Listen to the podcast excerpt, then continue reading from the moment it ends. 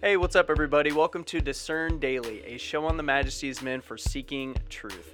My name is Pate, and I'm the host of Discern Daily.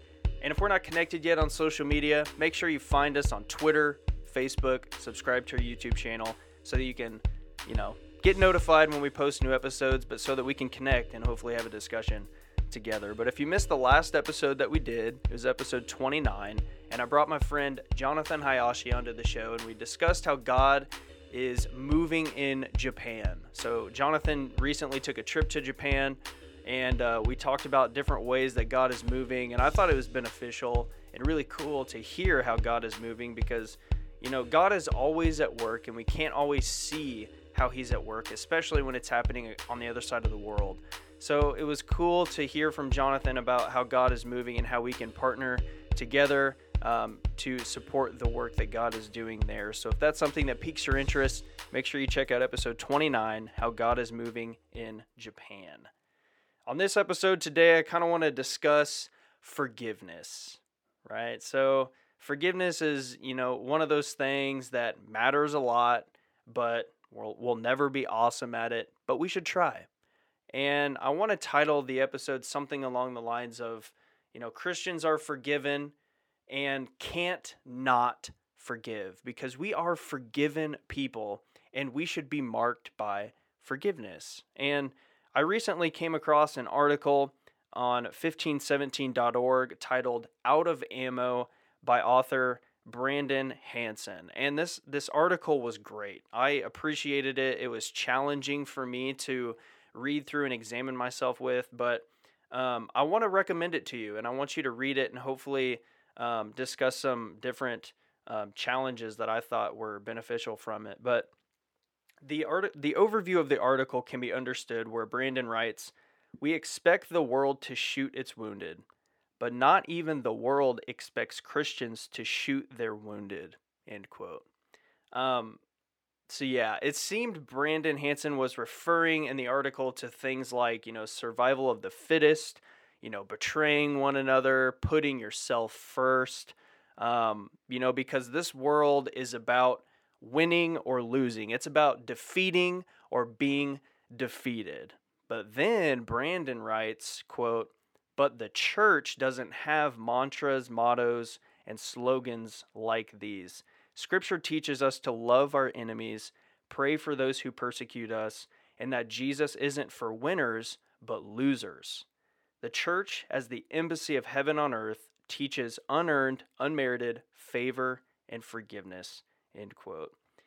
Um, you know, forgiveness is something no Christian does perfectly, right? That's a no brainer. But we should, as Christians, as Christ followers, be marked by forgiveness. You know, do you know people, or do people know you for like holding grudges or gossiping or belittling others? Or are you known for being gracious, humble, and forgiving others unconditionally? I think this is worth like asking ourselves because if we're going to bear fruit, if we're going to make a positive impact in the world, we have to be marked by forgiveness. And so, man, I just want to encourage you to read the full article by Brandon because it really gets you thinking. Um, now, there's a section later in the article which I love, and this is the reason why I'm recommending the article because when I was reading this, I was like, ooh, there is a lot in that. So, I just want to share this excerpt with you where Brandon writes, how often God freely forgives men who return the favor by only forgiving others based on a catch 22 of as many or more conditions. And still, God forgives us again and again and again.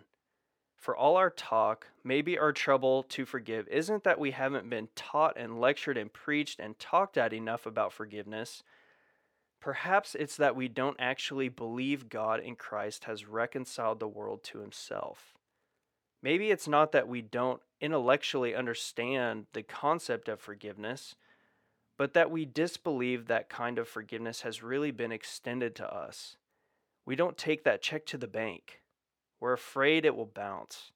So we stuff it in our Bibles along with another 20 checks there from earlier Sundays this year where we heard the forgiveness of our sins proclaimed. No wonder when we have to forgive others, we can't do it. We have nothing in our spiritual banks to forgive others with. We can only forgive others as God in Christ has forgiven us. Maybe the command isn't as much of an imperative as it is a call to recognize an obvious fact. When you forgive, you are only forgiving because God has forgiven you in Christ. As you are in Christ, so too are you able to forgive. If God hasn't forgiven you, and if you aren't in Christ, then any attempt at forgiveness are going to be pointless. You will fail to forgive because you failed to grasp the fact that you've already been forgiven by God of more sins you've committed against God than all the sins the world could ever commit against you. End quote. Woo wee! Like there is a lot in that. It makes me think of like how about 1 John 4, 19 through 20? We love because he first loved us. If anyone says, I love God and hates his brother, he is a liar. For he who does not love his brother, whom he has seen, cannot love God, whom he has not seen. Yeah, so maybe it's just me, but I would do well to think on all of this and examine myself on how well I'm doing at like forgiving others. And it's not just on social media. However, social media could be the place where we often fail the worst at forgiving others.